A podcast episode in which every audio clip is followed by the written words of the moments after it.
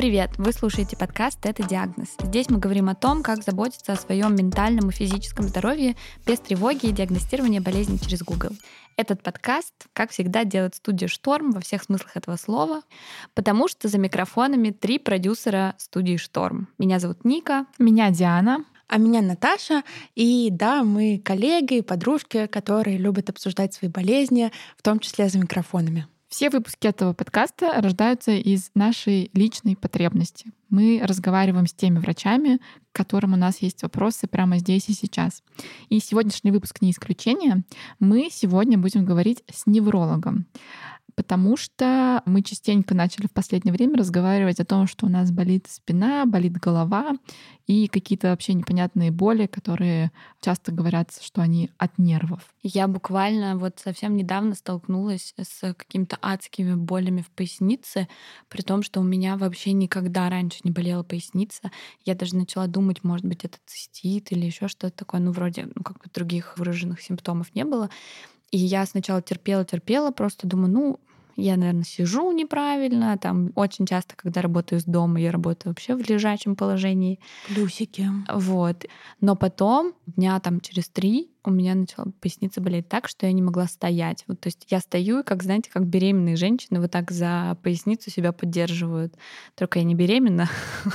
И это было довольно странно. И я прям супер испугалась. Но к врачу не пошла. Просто попила таблетки и предложила нам записать выпуск с неврологом. Все так. На самом деле в этой боли в спине самое обидное то, что ты думаешь, блин, мне нет еще 30 лет. И у меня все время что-то болит, я разваливаюсь. Это, наверное, потому что я неправильно сижу, неправильно двигаюсь, и вообще все со мной не так, и надо, значит, заняться своим здоровьем, но заняться им некогда, и ты из-за этого нервничаешь, еще нервничаешь еще из-за кучи вещей в своей жизни. И в итоге это все какой-то снежный ком, потому что есть а, мнение, что как раз-таки там спина и голова, все это тоже может болеть от нервов. Но знаете, мне кажется, что мы к головным болям и болям к спине очень толерантны. То есть там, если у нас заболит что-то, ну, не знаю, сердце, если заболит, или печень, ну, в общем, мы, скорее всего, испугаемся. Ну, что странно, он болит несколько дней. А к головным болям и к спинным болям мы как будто бы привыкли. Нет у вас такого? Сто процентов есть. И у меня такое отношение идет, мне кажется, из семьи. Ну, потому что у меня у родителей и у родственников часто болит спина, и это такое же состояние, но вот реально как головная боль. То есть, ну, болит спина, ну, ходит человек скрюченный там неделю или две недели, ну, там мажет мази, и потом проходит. И я в детстве всегда считала, что это неправильный подход, что родители просто безответственные, и вообще-то надо сразу бежать к врачу. Но потом у меня у самой начали такие боли происходить. Угу. Ты постарела? Да, догнала их немножечко. Но у меня часто они связаны с занятиями спортом. Я занимаюсь танцами, и у меня пару раз уже за мои занятия была ситуация, когда у меня на тренировке я как-то дернулась, у меня заболела спина, и я реально неделю хожу скрюченная. Причем это довольно интенсивная боль, но она именно происходит во время движения. Поэтому удобнее всего в каком-то скрученном положении застыть и вот в таком состоянии перемещаться. Такое было раз, я там переживала, мазала мази, прошло все через неделю. Потом произошло второй раз. Я, видимо, забывала мазать мази или по каким-то причинам их не наносила, но все прошло тоже за неделю. И вот я начала к этому относиться тоже как к родители. Типа, ну, болит спина, ну, я знаю, что она через неделю пройдет. Я просто хожу скрюченная, и все проходит. Да, и вот интересно узнать у врача, насколько эта позиция правильная, обоснованная или наоборот очень безответственная. У меня еще просто боль в спине связана как-то с чувством вины, потому что мне кажется, что это какая-то всегда серьезная штука, и что надо заниматься этим, идти лечиться, но я этим не занимаюсь, и поэтому, вот, значит, я неправильно поступаю и безответственно отношусь к своему здоровью. Но мне кажется, это связано с тем, что в детстве я часто ходила по неврологам, потому что у меня болела спина вот там, где плечо, переходит в шею, и мне все говорили, что у меня там что-то пережимается, какая-то артерия, какое-то, значит, пятно на спине из-за этого. И вот все мои проблемы, значит, головная боль, усталость, апатия и все, что, в общем, со мной не происходило, связывали с этим. Никак не говорили, как лечить, говорили на массаж ходи, и вот типа все пройдет. Но что-то как-то не проходило. Плюс я часто ленилась, будем честны, э, идти на новый курс массажа. Вот. И, в общем, так моя спина и болит. Я переживаю по этому поводу постоянно, но ничего с этим не делаю. Ну, кстати, еще мне кажется, с болями в спине есть штука про вину в другом ключе, что нас же всех, наверное, в детстве пугали, что сидишь неправильно за столом или там... Э, горб вырастет. Горб вырастет, сутулишься, не сутулься. Вот да. Вот. У меня вообще была учительница, которая била нас указкой по спине, и вот всем говорила, горб вырастет. Это очень жестоко, не делайте да. так. Но еще вот я люблю иногда сидеть, поджав ногу, либо положив ее просто на стул ребром, либо согнув колено, и вот так я люблю есть иногда. Я тоже одну вот так под себя, mm-hmm. вторую да, да. Это, это у меня от родителей. У меня родители тоже так ели всю жизнь. А у меня, кстати, так не делали, и меня ругали, если видели, что я так ем. Слава богу, я 18 уехала из дома и могу есть так теперь часто. Но, тем не менее, когда у меня в первые разы болела спина, я думала, что ну вот мама же говорила, не сиди так. Или папа же говорил, не сутулься. Вот, пожалуйста, Диан, получай. Ну вот мы, кстати, тоже сегодня узнаем у врача, действительно ли мы сами виноваты в том, что у нас все болит. Мне часто это говорили именно врачи. То есть вот болит спина, ты приходишь, и значит, тебе дают кучу таких схемок, на которых нарисовано, как правильно сидеть, как неправильно сидеть, как надо голову держать, как надо руки держать. То есть там даже на какой-то определенной высоте должен быть ноутбук. Да, кстати. Там, значит, какой-то стул специальный. Вот это вот все. И мне кажется, я ни разу даже не задумывалась о том, чтобы реально начать все это соблюдать. Вот, то есть последний раз, когда у меня очень сильно заболели руки, не знаю до сих пор, с чем это это было связано, но сказали, что с остеохондрозом.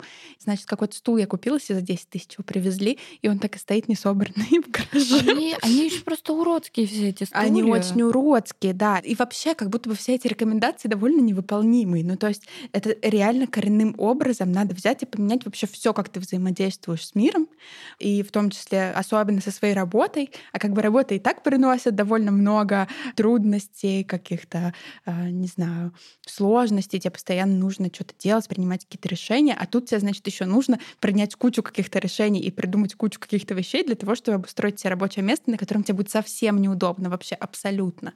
И как бы с помощью этого ты, по идее, должен вылечить свою спину, у тебя пройдут все боли, все будет хорошо, но ты этого никогда не делаешь и, значит, страдаешь. В общем, как вы поняли, мы хотим поговорить с неврологом о том, как ничего не делая, сделать так, чтобы у нас перестала болеть спина и голова. И вот этот весь наш стресс, а сильно ли он на все это влияет? Может, нам надо просто нервничать, перестать, а не компьютер ставить повыше. И поговорим мы обо всем об этом с Ириной Галеевой, неврологом, сомнологом, авторкой книги «Вынос мозга» и блога о неврологии.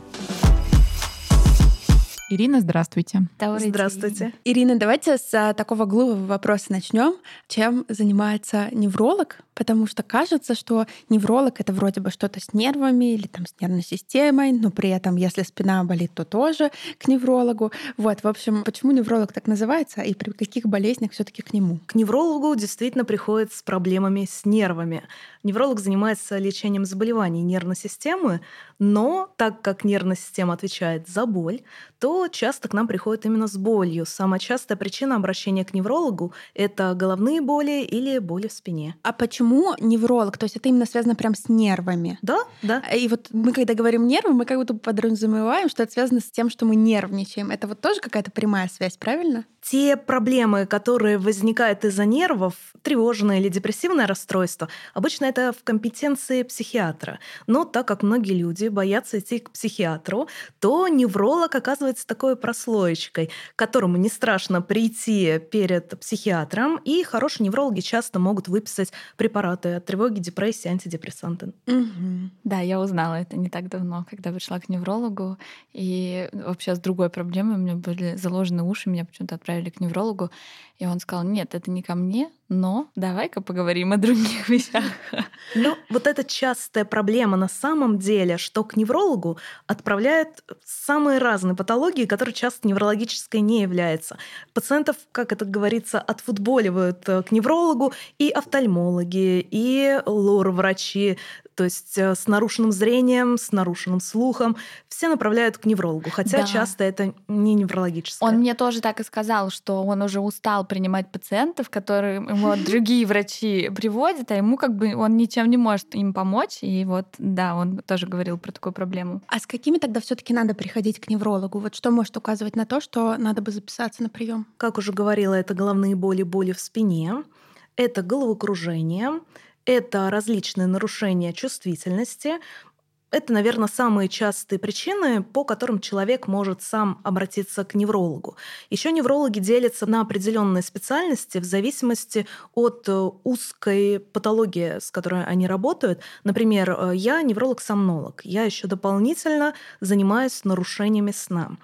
Есть неврологи, паркинсонологи, эпилептологи, то есть, соответственно, болезнью Паркинсона или, например, эпилепсией занимаются тоже эти врачи. То есть довольно много таких узких специалистов. А нужно ли ходить к неврологу на регулярный чекап, чтобы проверить, что у тебя там все с нервными окончаниями в порядке? Нет, такой необходимости нет, если нет каких-то рисков у человека. Например, если человек страдает сахарным диабетом, то у него есть риск так называемой диабетической полинейропатии. Это когда нервные волокна просто засахариваются от высокого уровня сахара в крови.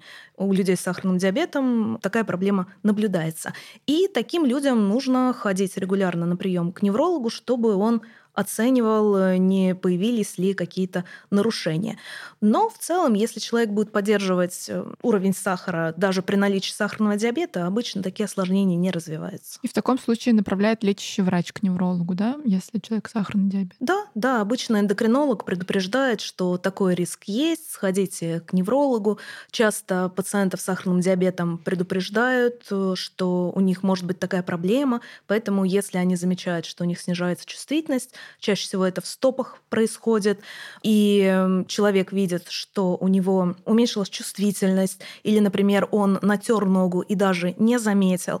Это может говорить о том, что есть полинейропатия диабетическая, и можно обратиться к неврологу. Единственный нюанс. Э, мы особо не умеем лечить диабетическую полинейропатию. Если нервы погибли, то уже и все. Некоторые неврологи любят назначать там витаминки или какие-то ноотропы, которые, к сожалению, не помогут с этой проблемой, но невролог э, может посмотреть человека, определить, насколько распространенный процесс и подобрать, э, во-первых, методики, которые помогут человека защитить от каких-то травм. Например, если у человека совсем плохо чувствуют ноги, то он закрытыми глазами не сможет стоять, поскольку не будет поступать информация от ног, в каком положении человек находится. И такому человеку мы предлагаем никогда не ходить в темноте, приобрести для дома специальные ночники, такие, которые загораются, когда он, например, идет по коридору, чтобы снизить риск падений и травмы. Ну, рассказываем о том, что стоит регулярно осматривать ноги, носить удобную обувь, чтобы не пропустить да, развитие какой-нибудь травмы, язвы и так далее. И если у человека есть боль, вот с болью мы можем бороться, потому что иногда полинейропатия, она еще бывает в болевой форме, человек ощущает жжение в ногах, иногда какие-то жгучие боли даже. В таком случае мы назначаем антидепрессанты с противоболевым эффектом, чтобы вот эти боли убрать. Вы сказали про антидепрессанты, которые часто назначают при боли. Кажется, что это не совсем очевидная история, и многим, многих пугает, когда они приходят к неврологу. Там. Я знаю, что у меня мама так обращалась, что у нее тоже там было что-то с нервными окончаниями какие-то боли, и ей назначили антидепрессанты. А как работает этот механизм? Вроде антидепрессанты не от этого. Угу. Но вообще нельзя сказать, что антидепрессанты только от депрессии. Я вообще придерживаюсь того, что антидепрессанты стоило бы переименовать и назвать какими-нибудь универсальными лекарствами от боли, потому что они помогают не только от душевной боли, но еще и от физической. Ведь, по сути, мы боль ощущаем не сколько телом, сколько головным мозгом. И если бы не было мозга, который воспринимает боль, то и болеть было бы нечему. Поэтому препарат препараты, которые влияют на мозг, помогают избавиться от боли в теле в том числе. Мне очень интересно, как неврологи относятся к фразе, что все болезни от нервов, потому что это фраза, которая, мне кажется, является объяснением всех болезней в моей семье точно. И более того, я слышала, например, даже, что рак тоже от нервов. Ну, типа вот mm. очень слишком много будешь переживать обиду, обиду держишь внутри. Ну, обиды это ладно вообще. Типа ты вот переживаешь-то по жизни очень много, значит, в старости будет рак. Так что вот нельзя. Это такая цитата. С одной стороны, она действительно корректна, потому что многие заболевания развиваются от стресса. Но а, все-таки не хочется уходить в какую-то психосоматику в плохом а, смысле этого слова, когда говорят, что да, ангина из-за накопленной обиды, от невысказанных каких-то слов. Но это, конечно, полный бред. И мы в каждом заболевании имеем исследования, которые говорят, чем именно вызывается это заболевание. Если говорить, например, об онкологии, возможно, у какого-то вида рака действительно есть э, вот этот нервный фактор, да, что от стресса. Он может возникнуть, но в большинстве случаев там, рак легких в основном из-за курения возникает, да, рак кожи из-за солнца и так далее. А давайте теперь перейдем к как раз э, прямым показаниям, когда мы идем к неврологу. Это боли в спине, боли в голове. Начнем, наверное, с болей в спине, потому что это такая для нас более актуальная тема. Из-за чего вообще э, начинает болеть спина? Вот просто по себе скажу, что у меня она начала болеть с возрастом, ну то есть какое-то время там постоянное сидение за уроками, за экзаменами не доставляло какого-то дискомфорта. В каком-то возрасте э, длинный сидячий образ жизни начал сказываться на спине, она начала болеть, плечи затекать, поясница. С этим всем к неврологу и почему так происходит? Происходит? Действительно, с этим всем к неврологу. Почему так происходит? Здесь можно сразу в двух направлениях поговорить. Во-первых, от чего вообще возникает боль в спине? На самом деле, в большинстве случаев мы не знаем точно, что болит у человека. Это какая-то мышца защемилась, как любят говорить, это какая-то связка растянулась, это может быть косточка из-за чего-то воспалилась. В большинстве случаев лечение будет одинаково. Если у человека болит спина, мы предлагаем коротким курсом пропить нестероидные противовоспалительные препараты и посмотреть. Если боль пройдет в течение трех недель, э, то супер, значит, это просто что-то там сломалось, мы это называем неспецифической болью в спине, и даже не разбираемся, не назначаем какие-то исследования, потому что в этом нет смысла. Лечение все равно не будет отличаться, и пациент не получит никакой выгоды от точной постановки причины его болей. Единственное, наверное, исключение — это когда есть какие-то красные флаги, которые нас настораживают. Например, если человека заболела спина после травмы, тогда, естественно, нам нужно сделать снимки, посмотреть, нет ли травмы, или если у человека есть высокая температура, тогда мы заподозрим, нет ли там какой-то инфекции или ревматологического заболевания. Короче, здесь уже врач-невролог сам решает, нужно ли дообследовать такого пациента или нет. Угу. А правильно ли тактика у большинства людей, когда болит спина незначительно, вот как вы и сказали, там, ну, просто попить, может, обезболивающее, либо мази обезболивающее применить, но не бить тревогу? Сделать зарядку еще, а, как бы да. полежать, походить, да. погулять. Вот у меня болела поясница. Причем у меня болела дня четыре, наверное. В какой-то день она стала болеть так, что мне стоять было тяжело. Я сначала забила тревогу, что мне надо к врачу, а потом вроде как выпила обезболивающее, покаталась на велосипеде, сходила на йогу, меня отпустила, я думаю, ну вот и все, проблема mm-hmm. решена можно не идти. На самом деле это правильная тактика. Даже международные рекомендации говорят, что в данном случае самолечение это правильная тактика. Вау. Если привычная. Да, да, да. Если это привычная боль, у человека уже такое бывало, нет никаких необычных симптомов, которые бы насторожили, то действительно можно выпить привычное обезболивающее и дождаться, пока боль пройдет. Мы еще из таких немедикаментозных методов советуем погреть спину. Как неудивительно, научные исследования говорят, что вот этот бабушкин пояс из собачьей шерсти или горячая ванна, душ, грелка даже иногда помогают справиться с болью в спине. Еще из таких народных средств, как неудивительно, показали эффективность жгучей мази, перцовые такие вот, которые содержат капсаицин. Сам по себе он лечащим эффектом не обладает, но он отвлекает человека от боли. Единственное отличие это может быть чрезмерным, и если жжение мучительно, то мы предлагаем человеку не смывать смывать эту мазь, потому что это только усилит жжение, а взять салфетку, смоченную любым растительным маслом, стереть эту мазь и потом уже принять душ и смыть остатки масла. О, это хорошая мысль, потому что у меня часто такое бывало, что если мне что-то болит, я, значит, мажу какой-нибудь согревающую мазью, перебарщиваю, оно все горит, и ты идешь в душ это смывать, и становится в миллион раз хуже. Да, мы поэтому всегда предупреждаем, как смывать, mm-hmm. чтобы не было такого обидного. А сколько дней должна болеть, ну, там, спина, например? То есть вот Ника сказала, что она, у нее болела спина, она выпила обезболивающее, оно прошло. Вот сколько дней должна должна спина не проходить, чтобы все-таки нужно было заканчивать самолечение и идти к неврологу? Угу.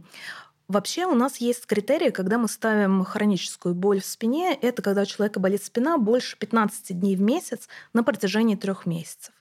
Но здесь нужно смотреть по обстоятельствам. Если, например, сильно болит спина, приходится пить обезболивающие, но они не помогают на протяжении нескольких дней.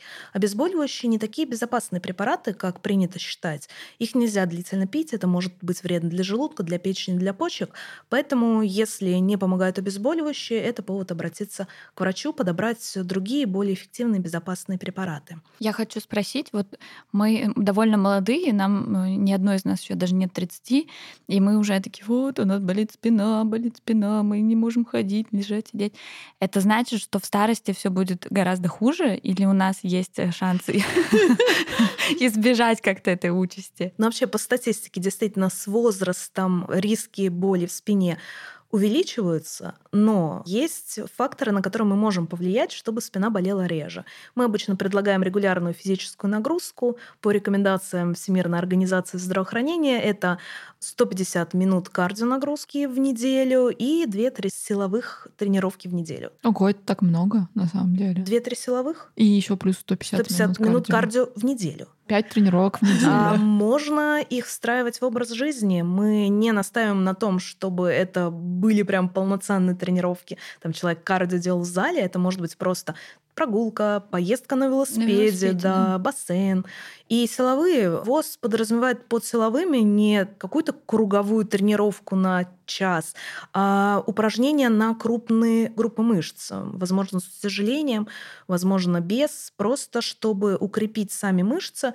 Это может быть собственный вес просто. Человек поприседает, поделает упражнения на спину, и это поможет укрепить и мышцы, и костную ткань в том числе. А йога? Йога классный метод. Вообще весь э, спорт, он полезен для спины, для здоровья спины.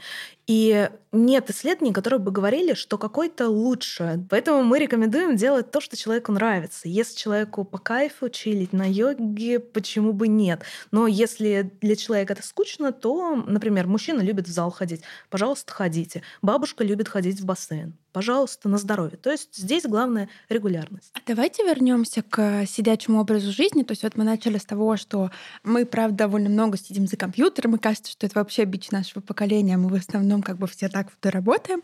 И из-за этого ли у нашего поколения так рано начинает болеть спина? Или это в целом нормально, что в 25 мы уже такие, а, все плохо. Возможно, просто у нас нет статистики более mm-hmm. ранних поколений, потому что в целом, мне кажется, люди, когда уже перешли даже не в индустриальную эпоху, а в эпоху производящего хозяйства, довольно много стало людей, которые постоянно сидят, но они просто сидели не за компьютером, а там с веретеном, над гончарным кругом и так далее.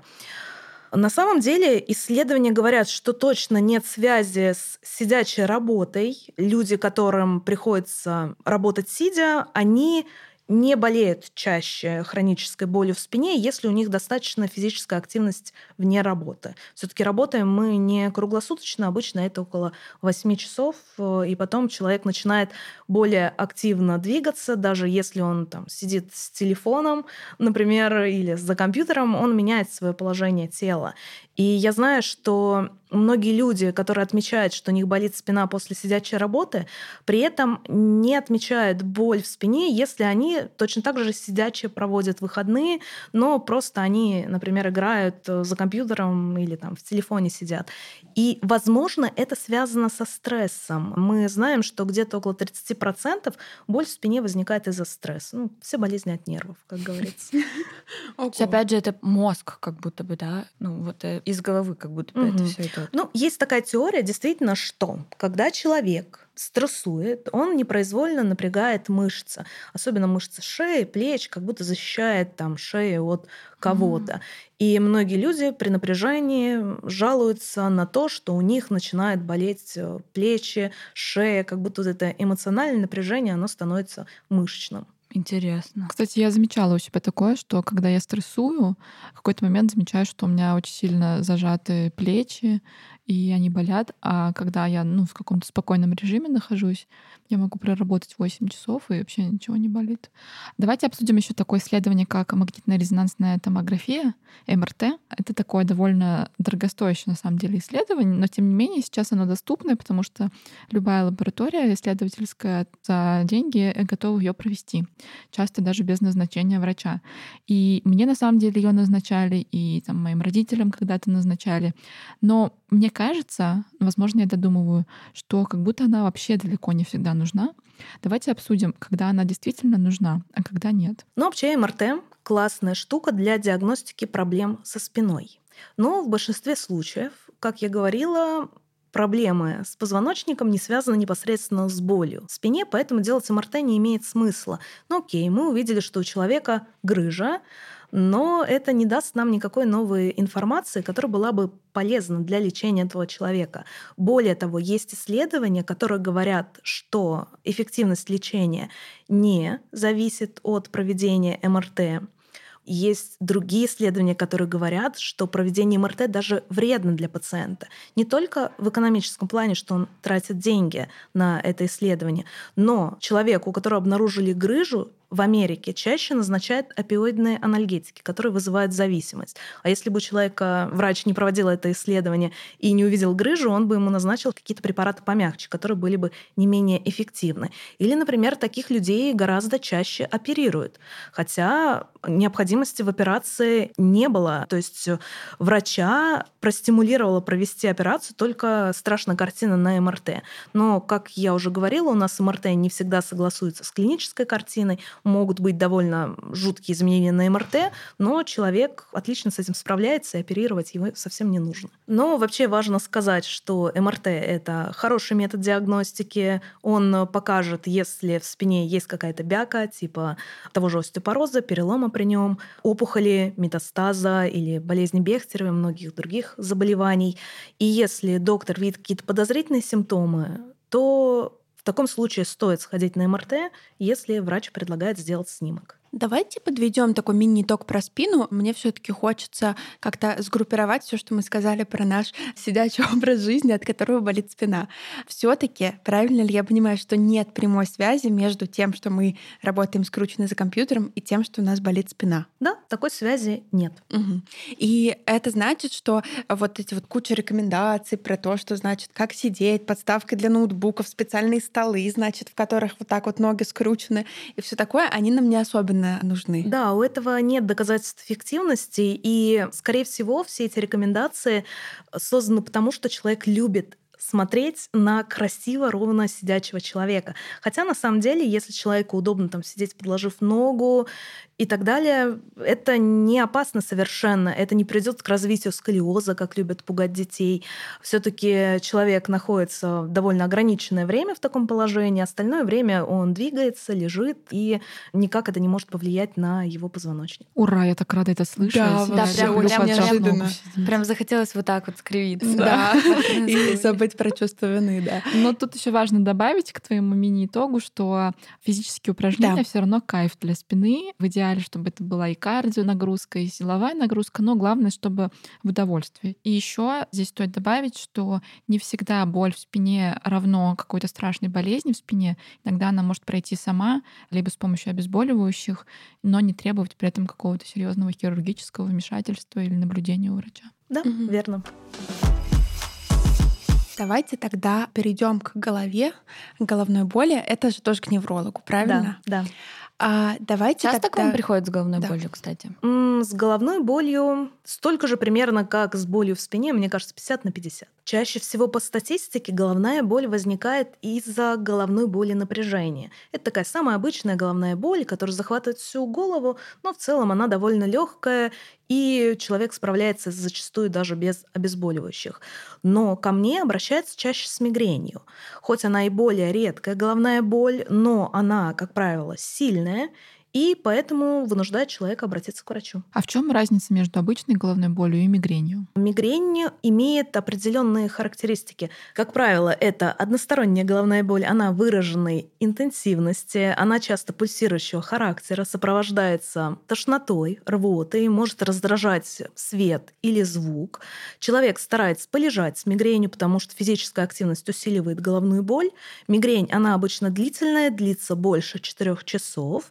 И часто есть какие-то необычные симптомы, которые мигрень сопровождают или предшествуют ей, так называемая аура при мигрени, когда у человека есть зрительные, обонятельные или слуховые галлюцинации довольно простые в виде мерцающих пятен перед глазами длительностью 5-30 минут, либо звуков, которые человек слышит, либо неприятных запахов, которые ощущает только он, и у которых нет источника. А мигрень можно вылечить? Вылечить ее нельзя. Это генетическое заболевание, но мы можем снизить частоту приступов. Если мигрень у человека частая, можем подобрать препараты, чтобы голова болела реже. Угу. А есть какие-то провоцирующие факторы? То есть вот вы сказали, что это генетическое заболевание, но можем ли мы, если у нас, например, у родственников ближайших нет мигрени, столкнуться с ней все равно? И если да, то что это может спровоцировать? Провоцирует начало мигрени обычно какой-то стресс. У женщин часто это гормональные изменения. Обычно наблюдают э, мигрени у девочек в половом созревании. Иногда они начинают во время или после беременности беспокоить. У некоторых после климакса, но это более редкая ситуация. Здесь трудно себя как-то защитить от э, мигрени. Все-таки это такое заболевание недостаточно изучено. Мы предлагаем обычно пациенту, если у него уже началась мигрень, вести дневник головной боли и записывать провоцирующие факторы, которые вызывают каждый отдельный приступ. И есть у нас даже интересная статистика, что чаще всего провоцирует приступы у людей. Чаще всего это нарушение сна, это изменение погоды, как неудивительно, хотя наука сейчас сомневается в том, что существует метеочувствительность. Возможно, это просто когнитивное искажение. У нас часто меняется погода, и у человека, который mm-hmm. часто болит голова, скорее всего, эти два фактора могут сложиться. Но так как мы эту статистику делаем на основании дневников людей, то мы это тоже учитываем. У кого-то головную боль провоцирует голод, у кого-то резкие запахи, у кого-то определенные продукты, например, кофе, алкоголь, алкоголь. Часто триггером мигрени является шампанское или красное вино. При этом другие виды алкоголя могут не вызывать головную боль. У женщин есть связь с менструальным циклом. А какая еще тогда есть головная боль? То есть вот мы говорим, что есть головная боль от напряжения. С ней мы все часто сталкиваемся mm-hmm. и понимаем, о чем речь после многочасового рабочего дня. А есть мигрень, которая как бы как отдельное заболевание. А есть ли еще какие-то виды головной боли? Ой, их очень много, конечно. У нас есть есть целая вот эта международная классификация головной боли, есть всякие экзотические головные боли, а, например, кластерная головная боль, это один из самых сильных типов. Она настолько интенсивная, что человек даже может покончить жизнь самоубийством, чтобы okay. прервать эти страдания. Бывают, наоборот, головные боли довольно распространенные, которые не являются чем-то патологическим. Это головная боль, которая, например, от длительного ношения наушников может uh-huh. возникнуть. Или если туго затянуть волосы резинкой, или шапку шапку, если кто-то носит. Или головная боль от холодовых стимулов. Бывает как от внешних, так и от внутренних. От внешних стимулов это когда человека ветром подуло или во время холода у него болит голова, когда он приходит в тепло, головная боль проходит. А от э, внутренних стимулов это так называемый ice cream headache. Это когда человек ест мороженое или пьет что-то холодное, и у него вот буквально замораживаются мозги, он испытывает такую боль. Может быть, вы видели когда-нибудь такое видео с котиками, которым предлагают лизнуть мороженое, они лижут мороженое и потом зависают с таким открытым ртом. Да, На самом деле довольно жестоко видео, потому что котику больно в этот момент, то есть он зависает, потому что испытывает вот такую холодовую головную боль. Блин. А я еще хотела вернуться. Мне так стало интересно. Вот вы говорили, что кофе и там запахи запахи кофе, да, алкоголь может стать причиной. Как это вообще взаимодействие происходит? Трудно объяснить, мы не знаем, mm-hmm. потому что кофе очень интересный товарищ для мигрени. У кого-то он провоцирует приступ, а у кого-то, наоборот, снимает головную боль. И некоторые препараты от мигрени содержат кофеин в том числе, чтобы усилить действие обезболивающих. Ну, кстати, вот у меня иногда бывает тоже головная боль, и мне как раз не справиться помогает какой-то такой напиток, Чаще всего я использую Кока-Колу, потому что в ней тоже много кофеина на самом деле. Но, наверное, по большей части я ее пью из-за сахара, потому что альтернатива Кока-Коле — это крепкий черный чай с сахаром или шоколадкой. На самом деле, мне кажется, что ты говоришь, возможно, похоже на низкое давление, и вот как раз-таки такие там напитки, шоколадки поднимают, но мне свекор говорит, что надо все время в таком случае пить рюмку коньяка и помогает. Во всех свои вкусняшки. Да. А, кстати, вот с низким давлением может быть связана головная боль? Обычно, если это незначительное изменение давления, ну, чаще это молодые женщины жалуются да, на низкое давление. И, допустим, у женщины давление привычное 100, 110, а тут у нее 90. Оно как бы снизилось всего на 10 единиц. И это считается не критичным снижением. Это может быть просто погрешность измерения, просто на такой удар пульса попал э, момент, когда измерялось давление. И, скорее всего, это не связано, как не связана и головная боль при высоком давлении, когда оно незначительно повышено. Понятно, если человек там давление 200 шпарит или там 160 при его привычном 100, то тогда действительно у человека может начать болеть голова из-за высокого давления. Но если у человека, например, мигрень, он меряет давление, у него 130 при норме там 120 на 80, то, скорее всего, здесь и обратная связь может быть, что у человека поднялось давление, потому что у него болит голова. Или, например, снизилось давление, потому что он в целом себя плохо чувствует. Короче, здесь трудно понять, в чем причина, поэтому мы предлагаем убрать симптом. Например, если человек знает, что он выпьет там горячий крепкий чай, и ему станет лучше, то почему бы так не сделать? Алкоголь мы, конечно, не рекомендуем использовать, потому что алкоголь вреден для мозга. Мне интересно, как лечить головную боль. Вот мы все, естественно, пьем таблетку сразу же. Есть какие-то другие способы, не знаю, прогуляться там на свежем воздухе 20 минут? Вот что-то такое? Это первый вопрос. А второй, как часто нормально пить вот обезболивающие? Угу. Вообще, всякие немедикаментозные методы, если они помогают, мы предлагаем использовать, почему бы нет. То есть, если помогает чашка кофе или прогулка, отдых, то лучше использовать именно этот вариант. Но, к сожалению, при мигрени боли часто такие сильные, что ну, человеку не до прогулок, и у него нет аппетита, чтобы хоть что-то съесть, его тошнит. И здесь единственный вариант принять обезболивающий препарат. Здесь зависит от конкретного препарата. Если это простой обезболивающий, типа ибупрофена, парацетамола, то считается допустимым 2-3 таблетки в неделю. Если речь идет э, о препаратах комбинированных, в которых есть несколько компонентов, это всякие популярные спазмолгоны, пенталгины, такие препараты можно гораздо реже, там не больше 10 таблеток в месяц, лучше еще меньше, так как высокий риск такого побочного эффекта, как лекарственно-индуцированная головная боль. Эта головная боль связана с чрезмерным приемом обезболивающих, когда человеку приходится уже каждый день принимать таблетку, чтобы снять головную боль. Я еще хотела чуть-чуть про причины головной боли. У меня часто бывает, что болит голова из-за интенсивных эмоций, например, тревоги, беспокойства. Вот прям бывает, что-то произошло, я сильно понервничала, и через час у меня очень сильно раскалывается голова, и я прям вижу прямую причинно-следственную связь. Такое тоже бывает? Да, такое тоже бывает. Довольно частая причина стресс, да, это частая причина головной боли.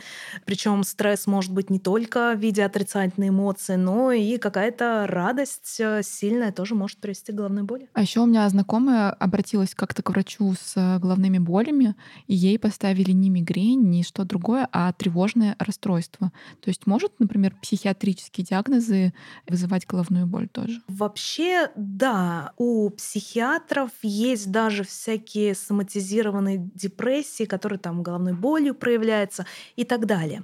Но я в своей практике, если ко мне приходит человек с головной болью частой, и у него есть признаки тревожного, депрессивного расстройства, то я ставлю сразу два диагноза, просто выбираю для лечения один препарат. У нас есть антидепрессанты, которые не только убирают симптомы депрессии или тревоги, но и делают реже головную боль. Я еще хотела спросить про головокружение. Особенно вот это вот, когда ты сидишь, сидишь, резко встаешь и просто такой и у тебя звездочки в голове. У меня вот довольно часто такое бывает. Почему это происходит? И вообще всегда ли это говорит о чем-то плохом? Или это в целом нормально иногда испытывать такое головокружение? Ну, в целом это может быть нормально при резкой смене положения тела, потому что все-таки нужно время, чтобы кровь э, перетекла из тела в голову, перераспределилась как нужно.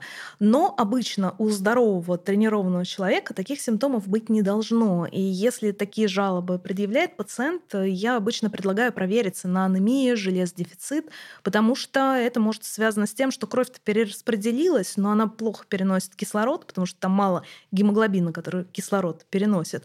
И из-за этого человек испытывает подобные симптомы. У меня есть еще несколько таких вопросов. Я не знаю, это на какую-то отдельную рубрику тупых вопросов. Почему дергается глаз? Ага. Потому что есть такое заболевание, которое называется доброкачественная лицевая миокемия. Когда подергиваются мышцы, чаще это мышцы века, но могут мышцы щеки, например, дергаться. Иногда миокемия может быть в мышцах конечностей или даже корпуса, кто-то отмечает. И действительно это на фоне стресса развивается и обычно лечится убиранием вот этого стресса. Если у человека есть там, опять же, тревога повышенная и это уже длительно продолжается, то мы предлагаем лечить это тревожное расстройство. Только из-за стресса. Ну вот у меня просто недавно буквально такое было, что я проснулась, позавтракала, и у меня начал дергаться глаз. Угу. И я часа три, наверное, ходила по городу, вот чувствуя вот это вот пульсирование вот это вот в глазу. И да, я понимаю, что все говорят, что это от стресса, но я вот ходила и думала, вроде я не успела еще настрессоваться, натревожиться, и непонятно, почему это произошло. Ну это может быть отложенное, типа. То есть ты до этого понервничала? А потом дергается, да. Может быть, да, стресс, он имеет свойство накапливаться.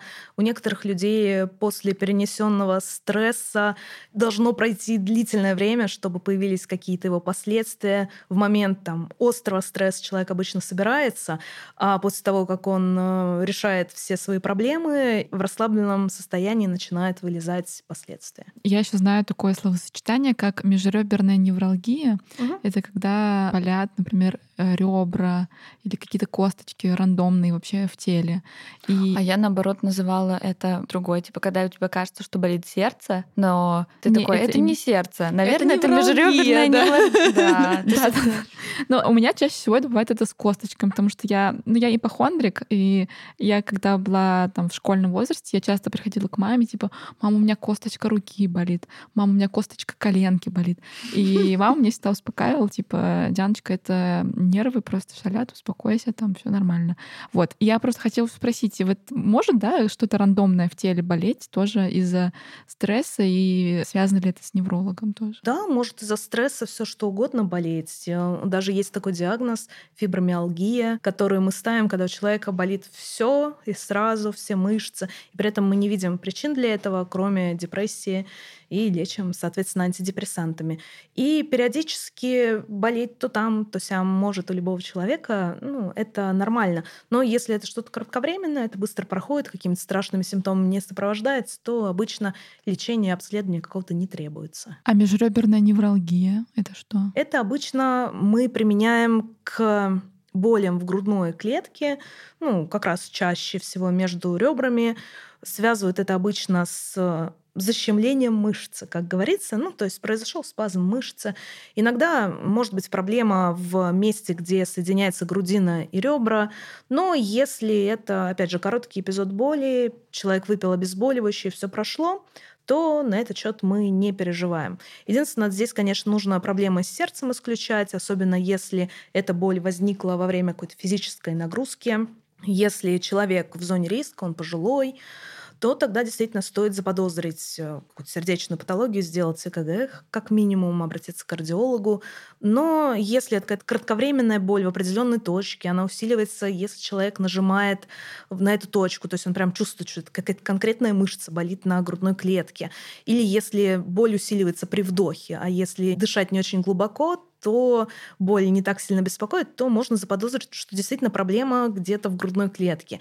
И в таком случае ЭКГ не требуется. У меня последний вопрос.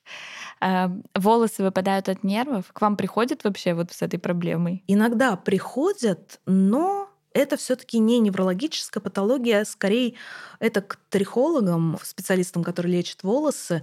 Часто это связано с какими-то дефицитами, типа там железодефицита. Иногда бывает это связано с гормональными изменениями, иногда это бывает после коронавирусной инфекции. Да? Многие люди отмечали, что у них э, выпадают волосы после этого. Поэтому нужно разбираться, но чаще всего это не связано с заболеваниями нервной системы вообще никак. Угу. Самый тупой вопрос в рубрике «Тупой вопрос». Даже не знаю, связан ли он с невралгией, но я вспомнила такую штуку когда засыпаешь, иногда бывает, то есть ты в какой-то момент такой как бы вроде бы уже заснул, но ты как будто бы падаешь, и у тебя очень сильно дергается нога. Что это такое? Не нога, иногда все тело. Ну или все тело, да. Что это значит? Это называется старты сна. Это такой момент, когда человек переходит из сна в бодрствование, и происходит небольшой сбой в распределении стимулов в организме. Считается, что это ретикулярная формация, которая отвечает за наше бодрствования посылает нервные импульсы, из-за чего мы вздрагиваем. Есть много теорий, почему так происходит. Кто-то считает, что это вот наши предки-обезьяны, чтобы при засыпании не свалиться с дерева, вот это вздрагивание испытывают. Кто-то говорит, ну, это просто глюк нервной системы. Кто-то говорит, из-за чрезмерного стресса, что, кстати, близко к правде, потому что мы видим связь. Если у человека был тяжелый физически напряженный день, то у него чаще встречаются вот эти старты сна. Но это не является патологией. И обычно, когда человеку объясняют, что это такое, он даже наоборот начинает испытывать кайф от этого, потому что он такой, о, я засыпаю наконец-то. То есть можно к этому относиться именно так. Я хотела еще поговорить про усталость и нужно ли с ней приходить к неврологу, потому что кажется, что мы тут все периодически на нее э, жалуемся друг другу, врачам, устаем, ничего не хочется, вроде вот уже лето пришло, и мы должны скакать, значит, по паркам Горького, по концертам веселиться, а мы, значит, все время уставшие какие-то, и никуда ходить не хотим, и еле себя заставляем.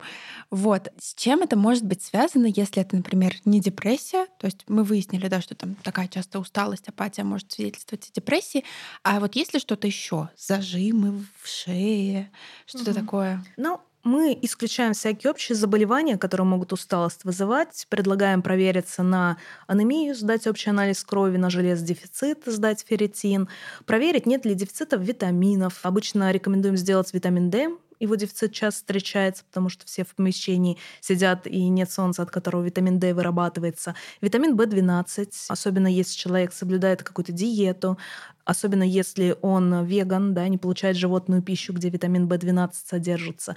Рекомендуем сделать сгликированный гемоглобин. Это такой гемоглобин, не точно такой же, который в общем анализе крови содержится, а как бы засахаренный гемоглобин, он показывает, нет ли сахарного диабета, точнее, чем анализ на глюкозу, потому что показывает уровень сахара на протяжении нескольких месяцев.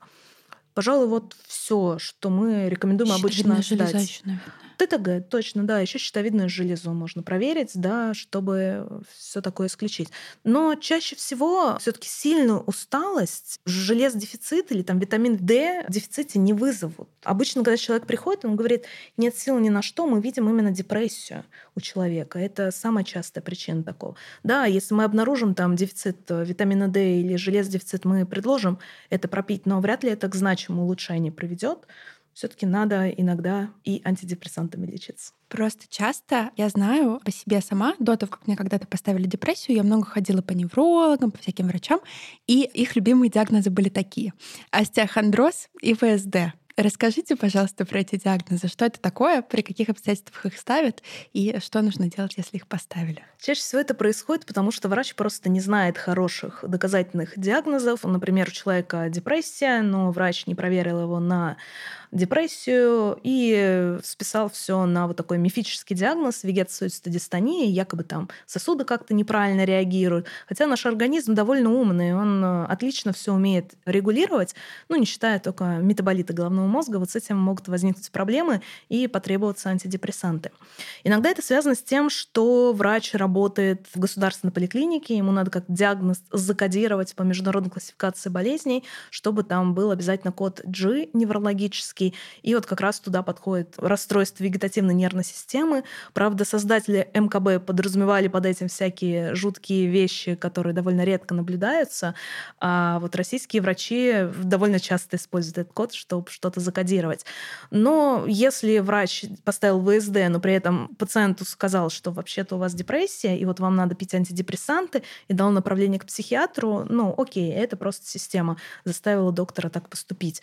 А если он сказал, вас ВСД, вот пейте ноотропы, сосите глицин, там, то, понятное дело, это просто попытка отмахнуться от пациента и плохо выполненная работа. А многие мои пациенты, которые приходят ко мне с мигренью, например, да, ведь ВСД ставят из-за сильной головной боли, лежали в детстве неоднократно с головной болью, но их лечили от ВСД. Или у них там была анемия, но их лечили от ВСД. Или у них были какие-то тревожные, депрессивные расстройства, их снова лечили от ВСД. Ну и остеохондроз, соответственно, такой же диагноз, который можно к всему привязать. Например, сказать, вот у вас шейный остеохондроз защемило нервы или сосуды в шее, это я тоже очень люблю. И у вас из-за этого плохое зрение, плохой слух, комок в горле, и вы нервничаете, и плохо соображаете. Это все остеохондроз. А тут вообще нет никакой доли правды? У нас а, есть действительно сосуды в шее, но чтобы сосуды в шее защемились грыжей, это невозможно, потому что грыжа, она находится внутри позвоночника, выступает в позвоночный канал, где проходят нервы. Если она их сдавит, то у человека ну, возникнут слабость, онемение в руках, но никак не вышеописанные симптомы со зрением, слухом связаны и так далее. Сосуды, они проходят снаружи шеи, они проходят обычно под кожей у нас, под мышцами, и поэтому на них никак не могут кости повлиять, но они будут просто наружу их выдавливать. Есть у нас, конечно, позвоночные артерии, которые проходят в таком канальце костном, но они, наоборот, этим канальцем, как правило, защищаются от каких-то воздействий. У некоторых людей есть так называемая аномалия Киммерли, когда маленькое вот костное колечко бывает вокруг сосуда, но это крайне редко вызывает сдавление этого сосуда. И если действительно такое есть, то человек видит симптоматику при определенном положении головы, то есть он голову поворачивает, его начинает кружить, там он теряет сознание и так далее. Но это действительно очень редко бывает. Обычно, ну, никак остеохондроз ничего, кроме боли, не может вызвать. При этом я имею в виду остеохондроз, который описывают обычно рентгенологи. Вот еще рентгенологам mm-hmm. еще можно написать остеохондроз, это еще прилично. Если они там увидели какие-то изменения, окей. Но врачу писать остеохондроз некорректно, потому что, ну, это, не знаю, как описать там цвет кожи человека, ну, это типа какая-то вещь, которая не имеет никакого клинического смысла. Имеет смысл указывать э, заболевание, у которого у человека есть. Если болит шея, то написать, что у него цервикальная цервикалгия, то есть боль в шее. Если у человека головные боли, то написать мигрень или головная боль напряжения.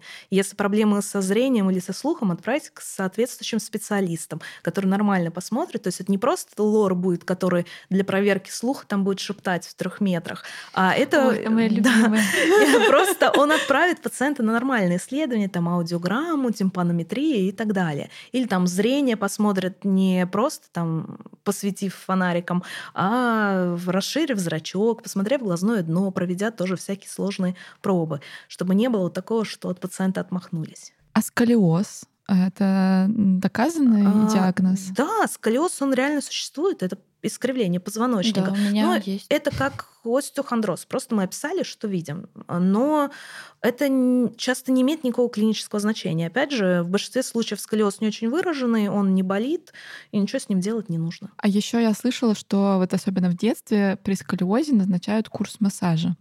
Давайте вообще поговорим вот про курс массажа при сколиозе и про курс массажа вообще. Действительно ли он помогает или это больше для удовольствия? Угу. Смотрите, сколиоз, он зависит от генетики. То есть, как я уже говорила, не может развиться сколиоз из-за того, что ребенок криво сидит или едет на самокате, толкается одной ногой. Я до сих пор в шоке, честно говоря. Спасибо, что вы это говорите. Да. Это генетическая особенность. Если суждено имеет сколиоз, он разовьется. Если он незначительный, он не вызывает никаких болей, ничего с ним делать не надо. Просто дать ребенку физическую нагрузку, чтобы он нормально развивался. Если у ребенка выраженный сколиоз, он приводит к болям или выражена деформация какой-то, то в таком случае используют либо специальные корсеты, которые индивидуально изготавливаются, они жесткие довольно, либо делают операцию. Других методов исправить позвоночник нет, то есть никакой массаж не исправит. Я люблю приводить всяким любителям мануальной терапии, которые говорят, вот мне вправят позвонки, выпрямят позвоночник, брекеты, например. Почему? Какого фига? Вот эти маленькие косточки, зубы, по три года люди двигают, да, кучей мучений. Почему остеопаты не возьмут и не вправят быстренько зубы? Непонятно. А позвоночник, такие крупные кости, окруженные огромным количеством связок, они взяли и вправили. Это невозможно, конечно. Только оперативно их можно как-то исправить, ну, либо длительным ношением как раз такой вот ортопедической конструкции. Но при этом к остеопатам очень часто ходят и говорят, что помогает, что эффективно. Вообще в восторге, да, что потрясающе очень советую вам своего остеопата. Обязательно сходите, все пройдет. Печень Почему? улучшится, почки пройдут. Вот это я обожаю. Усталость тоже сразу же. Депрессию вылетит. Ну, как и любой э, метод с недоказанной эффективностью, всегда есть поклонники, которые стали там жертвой эффекта плацебо, внушения и так далее. Ну, опять же, когда ты кучу денег потратил на какой-то метод лечения, то ты хочешь оправдать как-то, что ты воспользовался этим методом лечения. То есть остеопатия не работает? Действительно, если человеку разминать спину, то ему становится лучше. И вообще, боль в спине такая штука, даже если никак не лечить, она, как правило, проходит за три недели. Поэтому всякие шарлатаны в этой области, они находятся в выигрышном положении. Если это не сработает их лечение, то окей, а они все равно, даже если будут возвращать деньги, они вернут меньшему количеству людей, потому что большинство пройдет в любом случае. Вот. И есть действительно данные о том, что вот эти все мануальные техники, они помогают от боли в спине, но э, с таким же успехом может помочь и обычный массаж. И по статистике массаж помогает где-то 70% людей, но при этом 30% он не то, что не помогает, он может усилить боли uh-huh. в спине. Поэтому если человек очень хочет ходить на массаж, я говорю, ну, ходите, но посмотрите, будет вам помогать это или нет. Потому что кто-то любит ходить на массаж, ну, я сама люблю ходить на какой-нибудь там тайский массаж, ойл-массаж, чтобы меня там размяли, я почилила часик и так далее. Чтобы расслабиться, почему нет? Действительно, когда человек разминает, у него всякие противоболевые нейромедиаторы вырабатываются, эндорфины и так далее. Поэтому это может помочь. Но если ему становится хуже, если специалист применяет всякие опасные практики, например, скручивает, хрустит, это может быть травматично. У меня есть вопрос к Ирине, как к автору книги о мозге. Можно ли как-то улучшить работу мозга таблетками какими-нибудь, например, незапрещенными. Uh-huh.